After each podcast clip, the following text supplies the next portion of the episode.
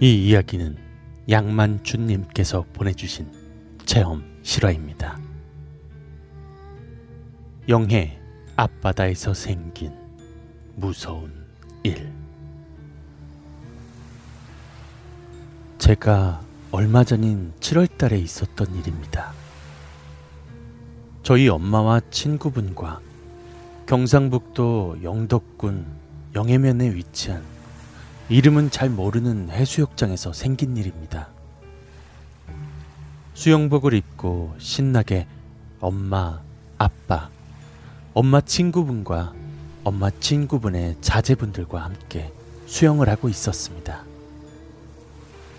고무 튜브에 몸을 맡기고 바다에 떠 있으니 이때까지의 힘들었던 중학교 생활을 다 잊을 정도로 너무 행복했습니다.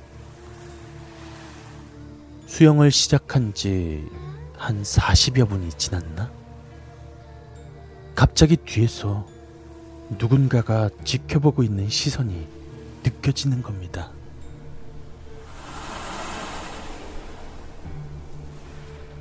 무언가 사람이 쳐다보는 시선과는 다른 오싹한 느낌이라면 이해하실지 모르겠네요. 용기를 내서 뒤를 돌아봤지만 아무것도 없었고 저는 한 시간 정도를 너무 겁이 나서 바닷물에 발도 못 담그고 있었습니다. 무섭고 울고 싶고 지금 생각해도 소름이 쫙 돋으면서 잠을 못 잡니다. 다시 기분이 안정되어서 바닷물에서 물장난을 하며 놀고 있었는데 누군가의 시선이 또 느껴지는 것입니다.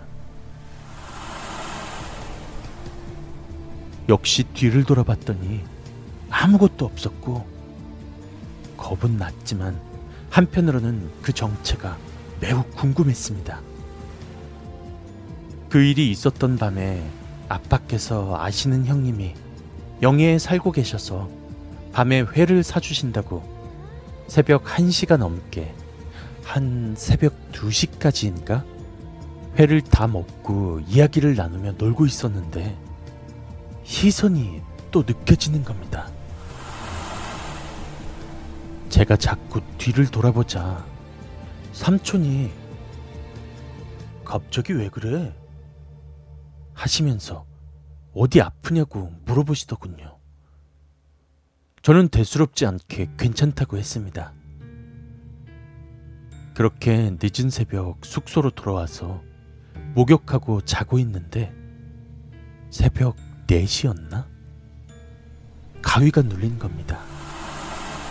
생애 처음 가위가 눌린 거라 겁이 나서 엄마 아빠를 깨우려고 소리 질렀지만 곤히 주무시고 계시더군요. 가위에 눌린 지 10여 분이 지난 것 같습니다. 갑자기 제 귀에서 나랑 숨바꼭질해서 재미있었어? 나는 목소리가 들리더군요. 그 목소리가 들린 후에 가위는 아무 일도 없다는 듯이 풀렸고 그날은 뜬 눈으로 밤을 지샜어야 했습니다. 그날 아침 포항에 갔다가 대구로 가려고 짐을 챙기고 있었는데 시내버스가 3시간 후에나 있다길래 더 놀고 가려고 짐을 풀고 해수욕장으로 갔는데 해수욕장 일대에 경찰이며 구급차며 복잡하게 주차가 되어 있었고 사람들이 몰려서 웅성웅성 대고 있었습니다. 어제까지만 해도 저희 근처에서 수영을 하고 계시던 50대 중반이 돼 보이는 그 아저씨가 익사체로 발견된 것입니다. 전 그때 어제의 불가사의한 일이 생각나서 소름이 쫙 돋았습니다. 아빠께서는 수영은 하면 안 되겠다고 다른 데로 가자고 하셨는데 저는 어제의 그 정체가 너무 궁금했어서 조금만 이따 가자고 말씀드리고는 바닷물에 발을 담그는 순간 누군가의 손이 제 발을 잡아당기는 겁니다. 그 힘이 너무 세서 저는 힘도 못 쓰고 끌려가려는데 엄마와 아빠, 엄마 친구분, 엄마 친구분의 자제분까지 끌려가는 저의 팔을 붙잡아서 간신히 살았죠. 아버지께서 화가 많이 나셔서 바다에 안 들어갔으면 이런 일이 없었잖아! 라고 소리를 지르셨고, 저는 죄송하다고 다시는 이런 일이 없을 거라고 말씀드렸습니다.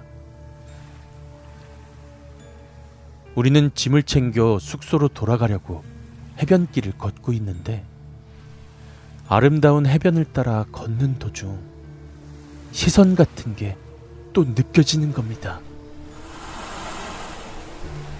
뒤를 돌아보았더니 물에서 얼굴이 소름 끼치게 창백하고 얼굴만 빼꼼히 내밀고 무서운 얼굴의 여자가 절 보며 웃고 있더군요.